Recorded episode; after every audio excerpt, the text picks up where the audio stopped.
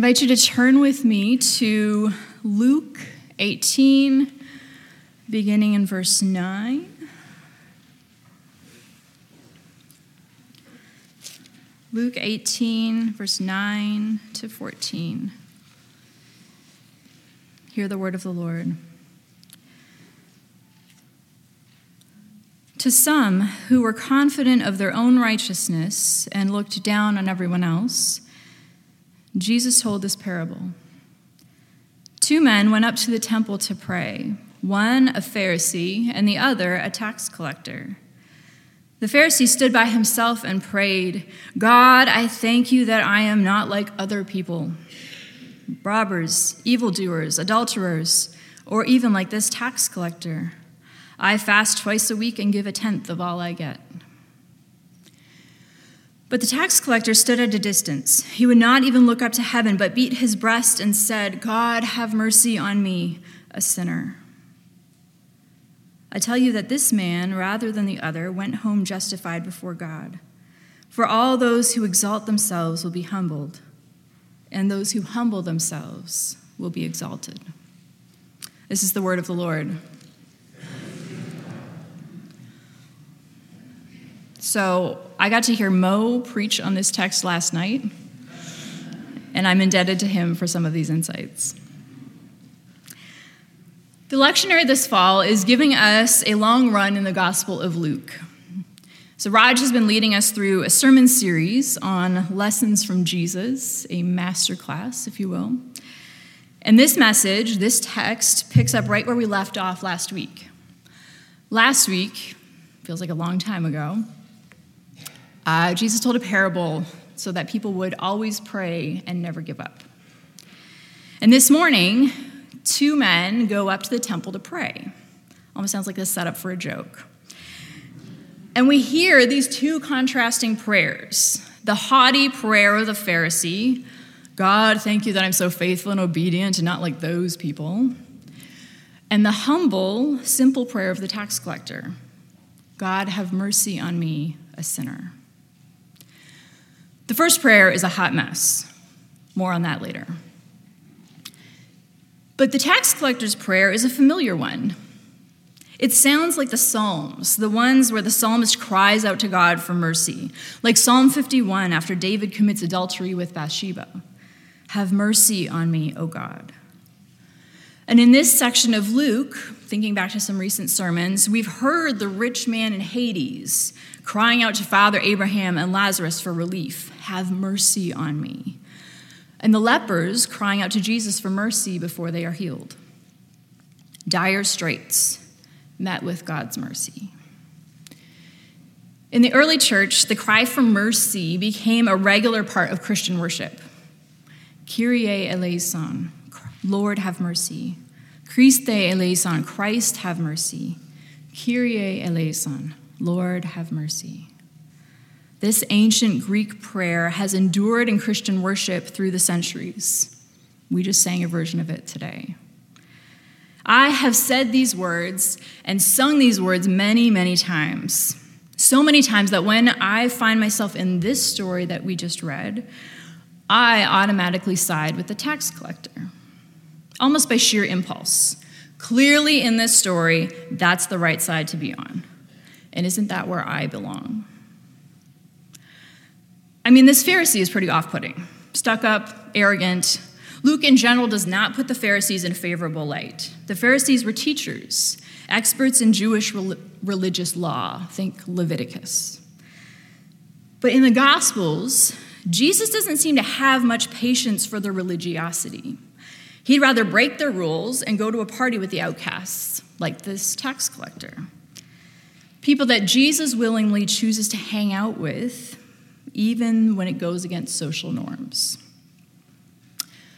So, if you've spent enough time in the Gospels, you start to think Pharisee, bad, tax collector, good. Because that's how Jesus sees it, right? Don't be like the Pharisee, be like the tax collector.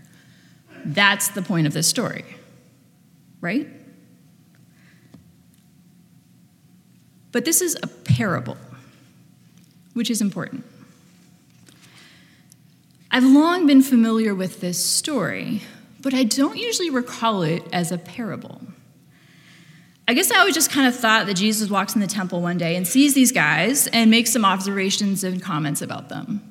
Kind of like the time he saw the widow giving her two last coins. That this is a parable means that the tax collector and the Pharisee aren't real people.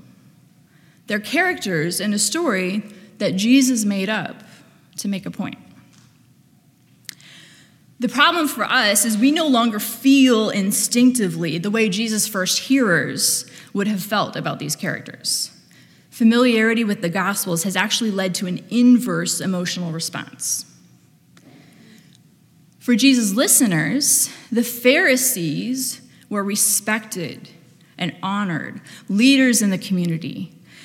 If you think about someone you trust and respect, a church leader perhaps, or a not for profit executive, someone you see as doing good in the world, that feeling will get you close to how the people in Jesus' community viewed Pharisees.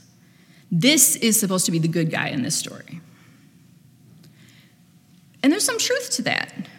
The Pharisees cared deeply about following Torah, following God's law. They took to heart the word of God be holy as I am holy, also Leviticus. Their prescribed rituals and their emphasis on obedience were all based on a desire to experience holiness in everyday life. Israel had lost its way so many times over the years with disastrous political consequences, like the current Roman occupation. Strict Torah observance was the path back to prosperity and Jewish autonomy. And it's quite possible that the Pharisees are often found in dialogue with Jesus, not because he had so much against them, but because he too cared about their primary interests. What does it mean to live as a holy people? What does it mean to love God with all your heart, soul, mind, and strength, and to love your neighbor as yourself? Pharisees get a bad rap, but Nicodemus was a Pharisee. Paul was a Pharisee. There's an earnestness to Pharisees that we lose if we only characterize them as self righteous snobs. It's also perhaps worth noting here that the Pharisees, while Jewish leaders and teachers, aren't the only Jews in this story. Jesus is a Jew. Jesus shows up, God made flesh, with all the particularities of ethnicity and culture and language and history and place. Jesus shows up as a first century Palestinian Jew, sandal clad, tunic wearing, sun on his skin, dust on his probably not blonde hair, Aramaic on his lips. And maybe if he was anything like his countrymen, with the weight of Roman oppression on his mind. And the tax collectors were Jews too, which makes their work collecting taxes from their fellow Jews to inflate the wealth and power of Rome all the more despicable. These were people who had sided with the oppressor just so they could line their pockets with the hard earned pennies of their neighbors. They were opportunistic and dishonest, and they'd earned every ounce of social contempt they received. They were, in a word, traitors. How dare you treat others like that?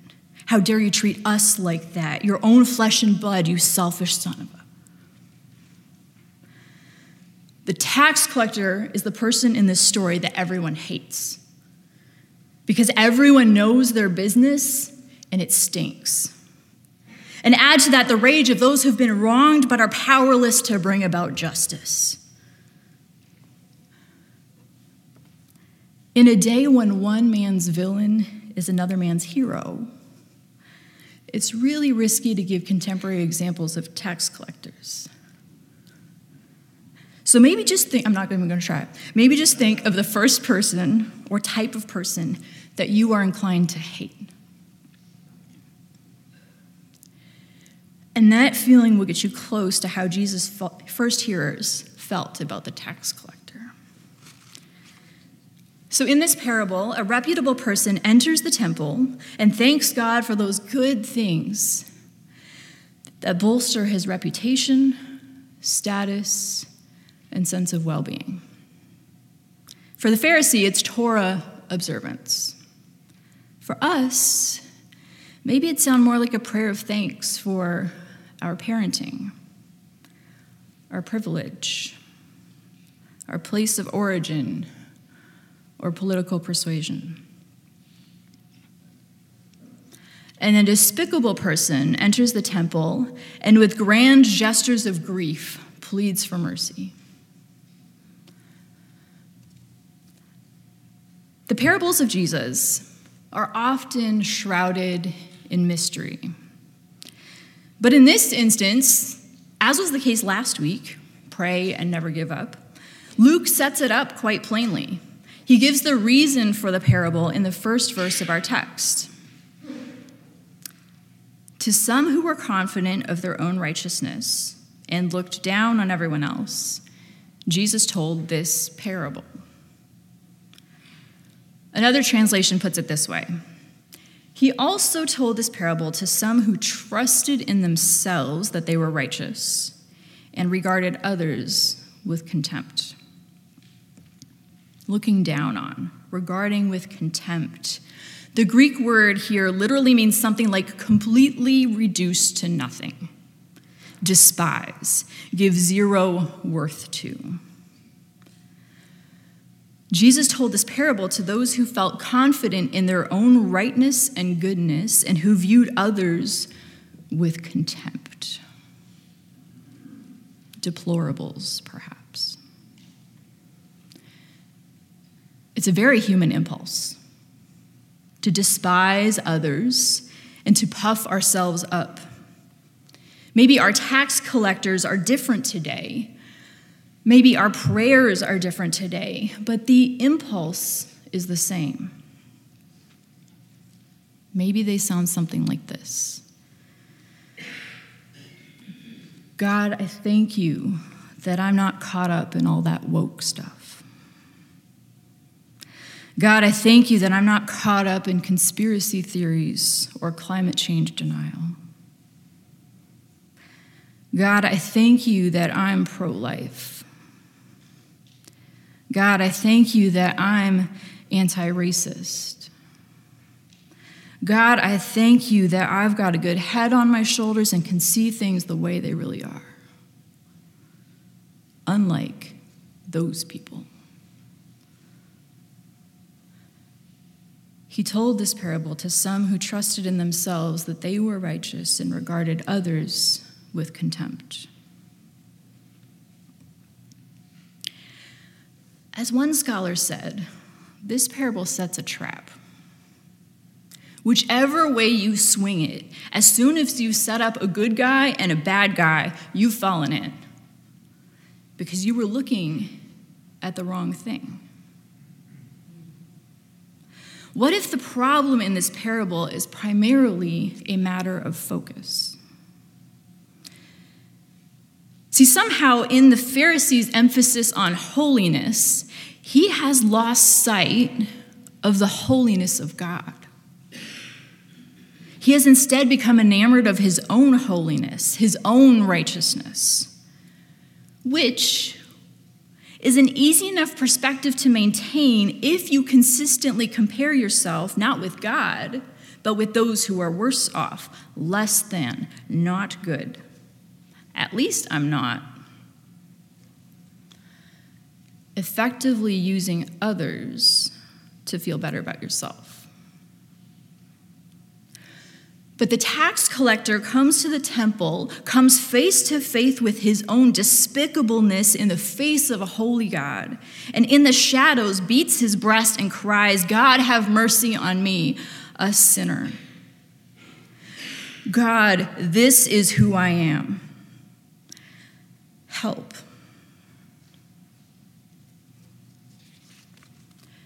Now, convention would expect him to offer some restitution, to make things right, kind of like Zacchaeus.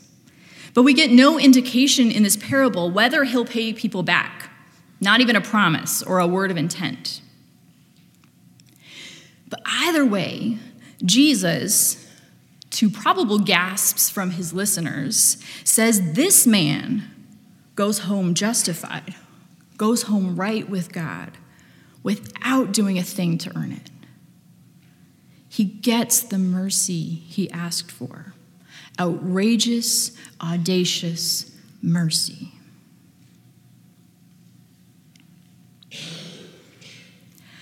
For years, this is where Raj says, Are you still with me? For years, I worked and worshiped with an Anglican church out in Wheaton. I started as a single woman, trekking out every Saturday from my home in Chicago. And over time, I added a boyfriend, then fiance, then husband to that trip. And then one kid in the back seat, and then two, and then three. Kind of like the game of life.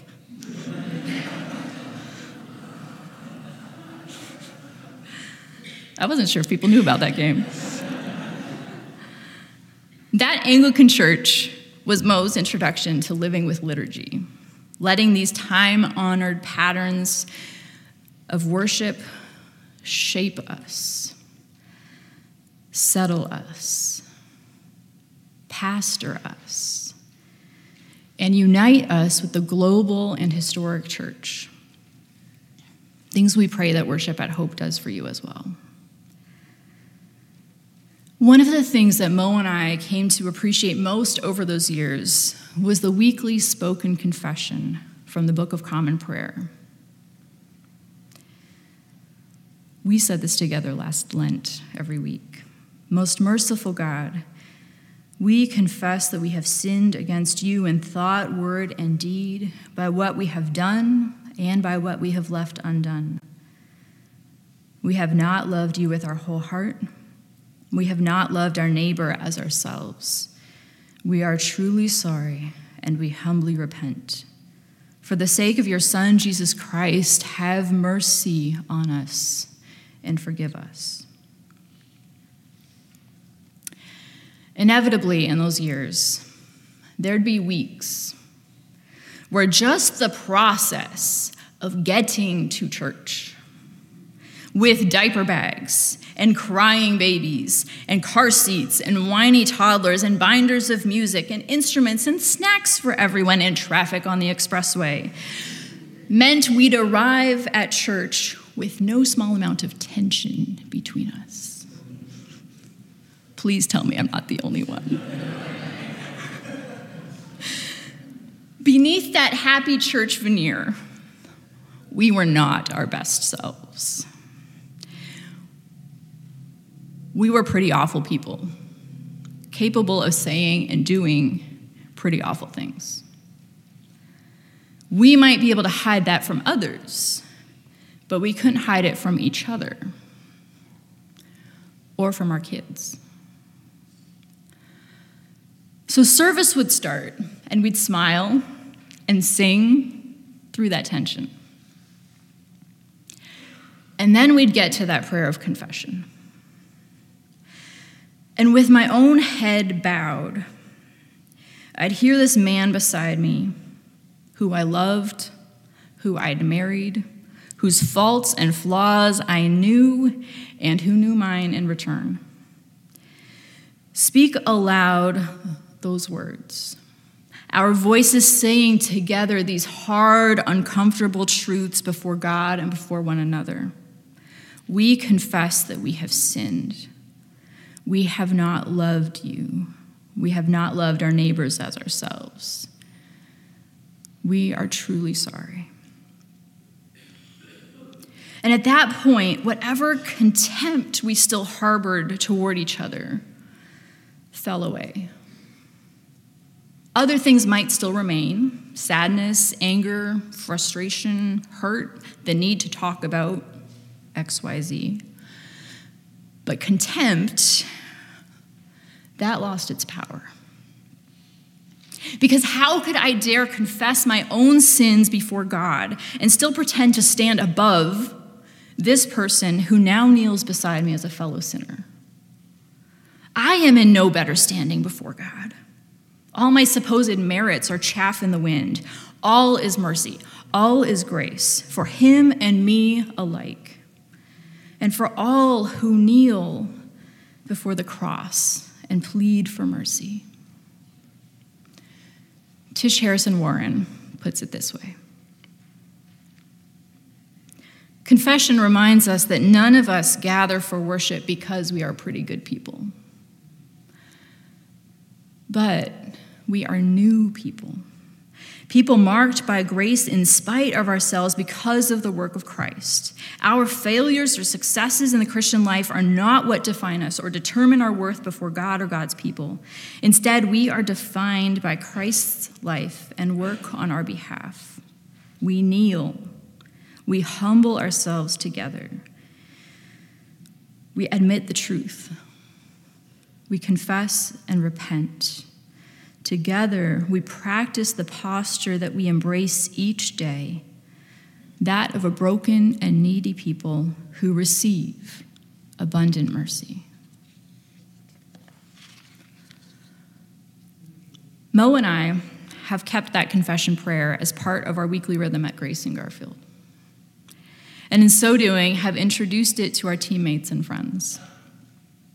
Over time, they have come to treasure that moment in the liturgy for many of the same reasons we do. Because it slowly chisels away at the pretense so common in church life and makes space for us to not be okay, to be real, to be rough around the edges,